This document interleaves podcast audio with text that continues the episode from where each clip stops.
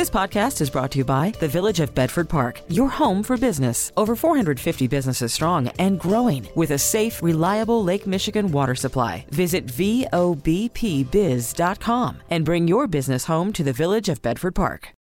Call from mom. Answer it. Call silenced. Instacart knows nothing gets between you and the game. That's why they make ordering from your couch easy. Stock up today and get all your groceries for the week delivered in as fast as 30 minutes without missing a minute of the game. You have 47 new voicemails. Download the app to get free delivery on your first three orders while supplies last. Minimum $10 per order. Additional terms apply. Now, the WBBM Noon Business Hour. 1203, good afternoon. Thanks for joining us on the Noon Business Hour on this Friday, October 13th, 2023. I'm Andy Dane in for Rob Hart. 58 degrees in Chicago, some light rain coming down. AccuWeather says breezy with rain, even heavy thunderstorms at times today.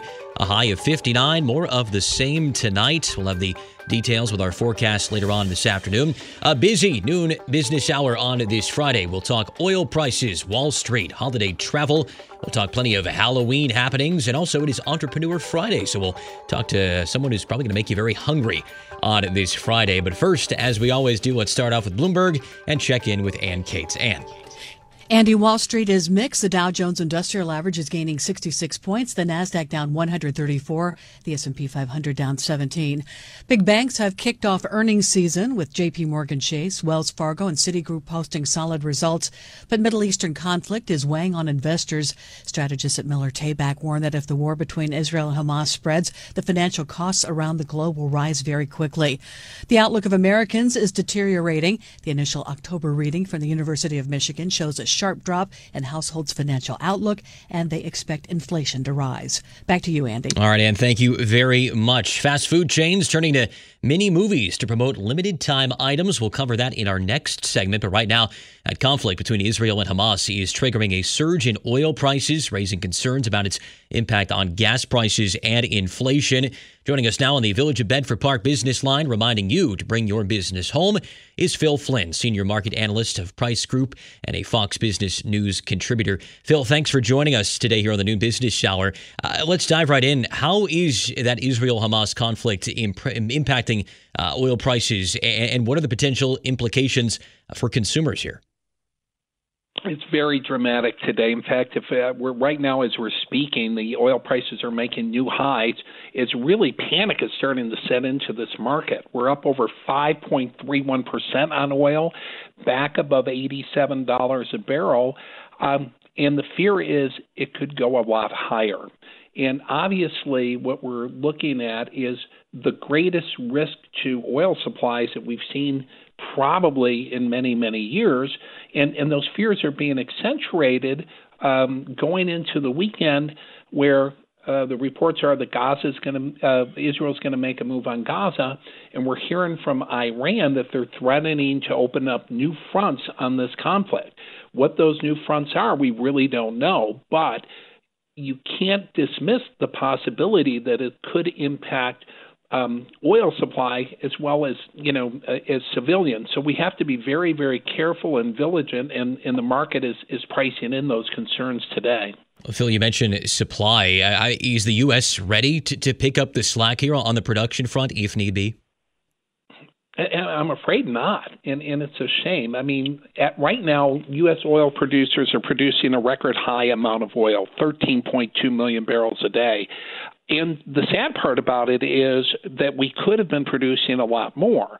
You know, we've had this energy policy that we're more focused on green energy. You know, we want to restrict drilling here and kill pipelines. But, you know, now that means that we're more dependent on places like Saudi Arabia and Russia for our supplies, and sadly, Iran. Iran really um, their production's at a five-year high. There's a difference between the globe being in a major shortage as opposed to a minor shortage. And if we lose Iranian oil, if we really enforce sanctions, we can't make that up, and and that's another concern with this market going forward. Uh, Phil, we hear you know higher fuel costs, and many of us then think, okay, well that's it's going to cost me more whenever I, I fill up my tank. But but it goes beyond that. I mean, is that fair to say that that the the costs go beyond what we're paying at the pump?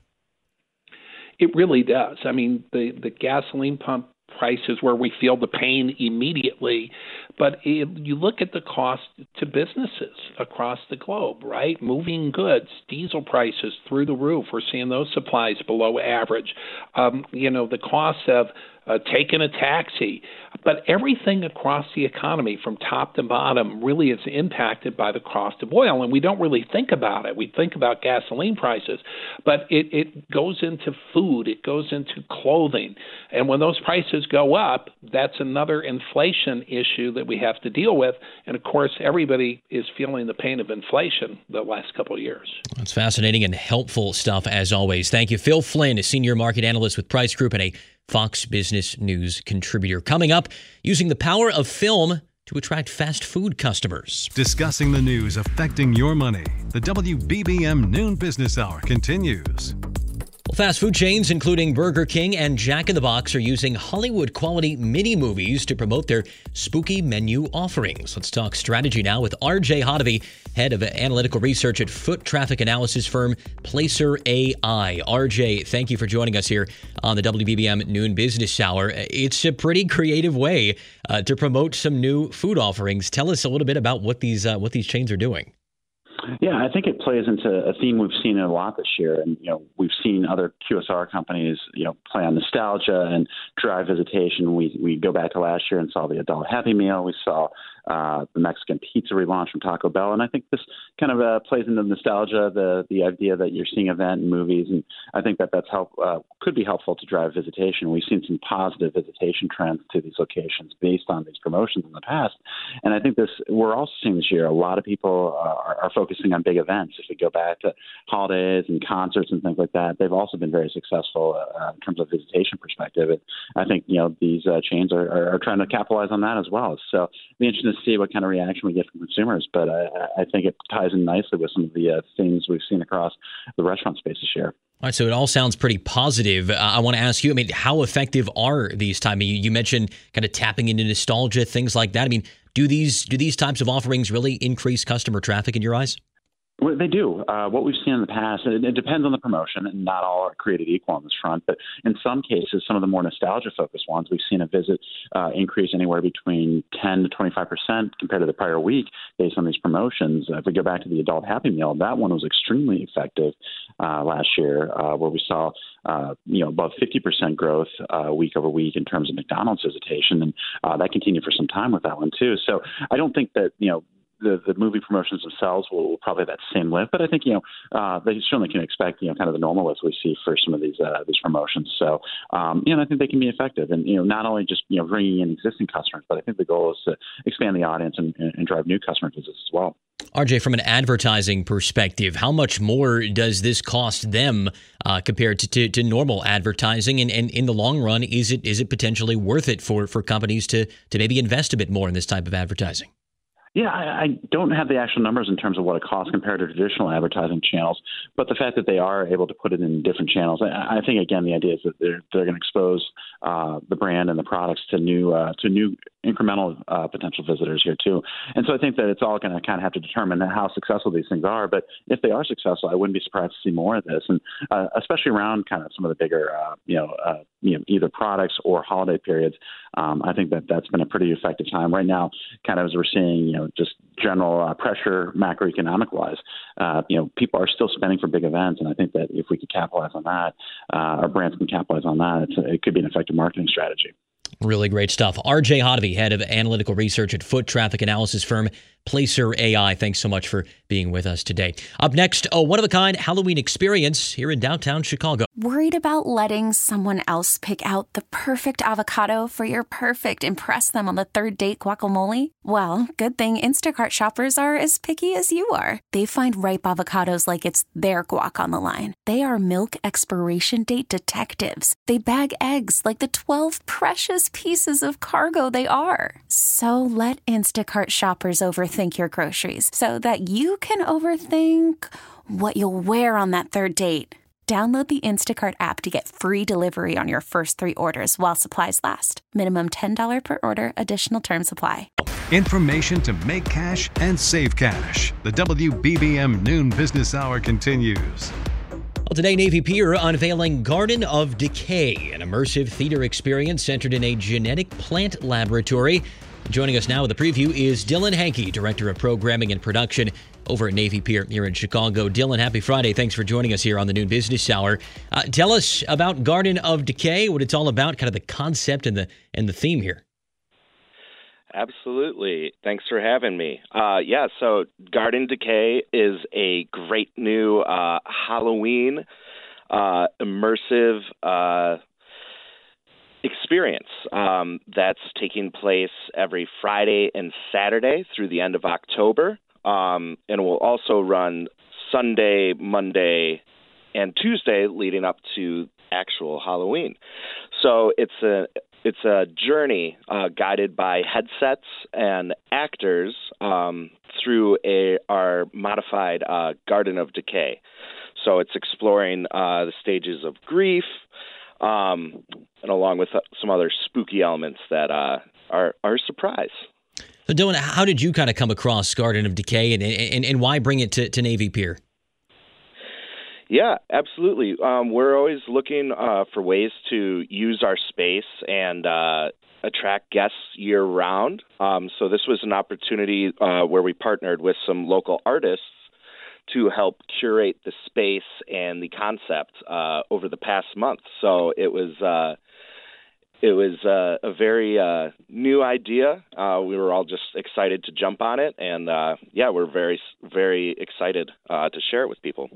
So we're all looking for for kind of spooky things to do here as, as Halloween gets closer, and that includes a lot of families, maybe with younger kids. I mean, is this something that, that you can bring the kids to? Is it maybe not too not too scary or anything like that? Is this kind of a family friendly one, or is this maybe one that you you leave the kids home for? So it's a little bit of both. Um, we do have an all ages uh, session that's 6 to 7 p.m. Um, and as it's not quite dark yet, uh, that's a little more welcoming to the uh, to the younger audience. Uh, and then after 7 p.m., it is an 18 and up experience. Great stuff. So, so if people want to get involved and, and, and, maybe check it out, where where can they go and, and get info and, and tickets and things like that for Garden of Decay? Yeah, absolutely. Uh, all the information is available at navypier.org. Uh, you can purchase your tickets there and get uh, instructions on how to begin your journey through the Garden of Decay. Um, and tonight, especially, it's our, our big opening, uh, conveniently on Friday the 13th, a, a very spooky day. Uh, and we're celebrating tonight uh, with a costume contest, uh, which will have best prizes for most creative, individual, custom uh, couples costumes and group costumes. So we're we're excited to uh, see people dressed in their best uh, for for this night. Sounds like a lot of really fun stuff. Dylan Hankey, director of programming and production at Navy Pier, where Garden of Decay unveils tonight. Dylan, thanks so much for being with us. Still ahead in Entrepreneur Friday, taking a catering business into the food truck and restaurant space. The WBBM Noon Business Hour continues. Good afternoon. I'm Andy Dane in for Rob Hart. These are the top stories on News Radio WBBM. The war in the Middle East leads to concern about violence elsewhere. A forecast of heavy rain in the Chicago area prompting an alert and a request from water authorities. In Entrepreneur Friday, building a successful food truck and restaurant business after a start in catering. And if you wait much longer to book holiday flights, you will pay the price.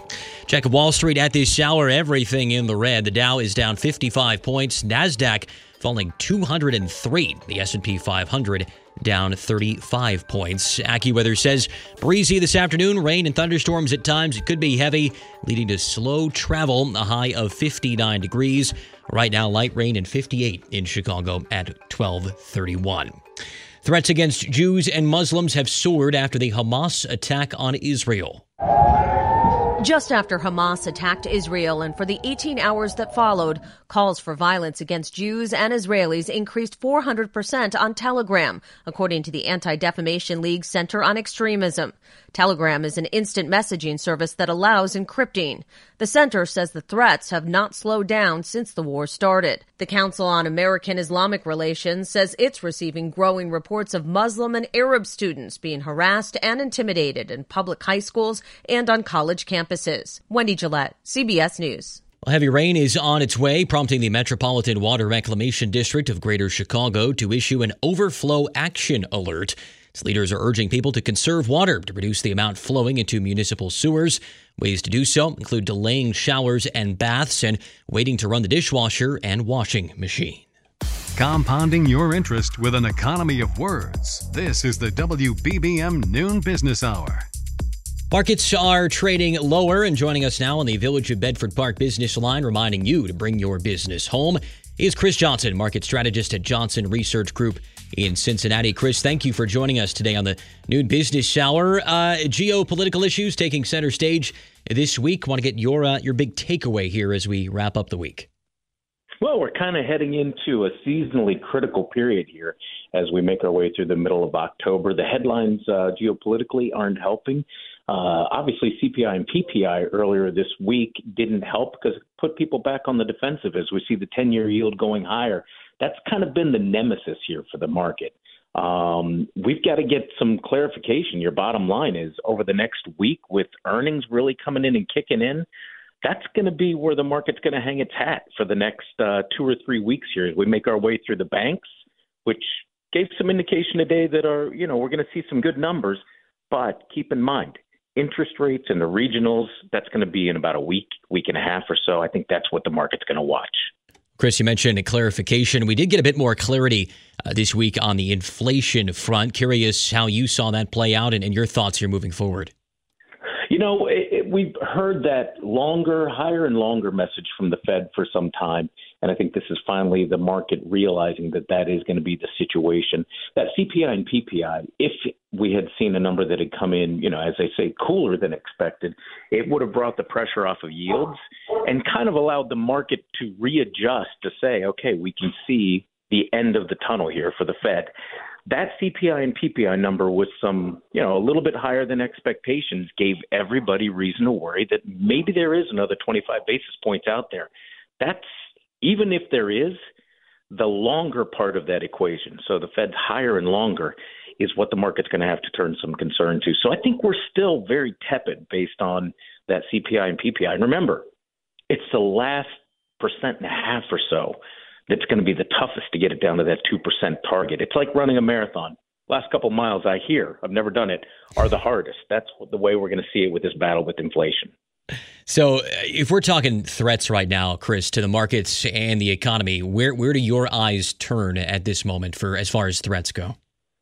Uh, the threat obviously still is out there with inflation. I'd say it's three tiered right now. Bond market is my biggest with inflation worries, and if you look at the TLT, which is that ETF that tracks a 20 year, we're breaking into levels we have not seen in nearly a decade.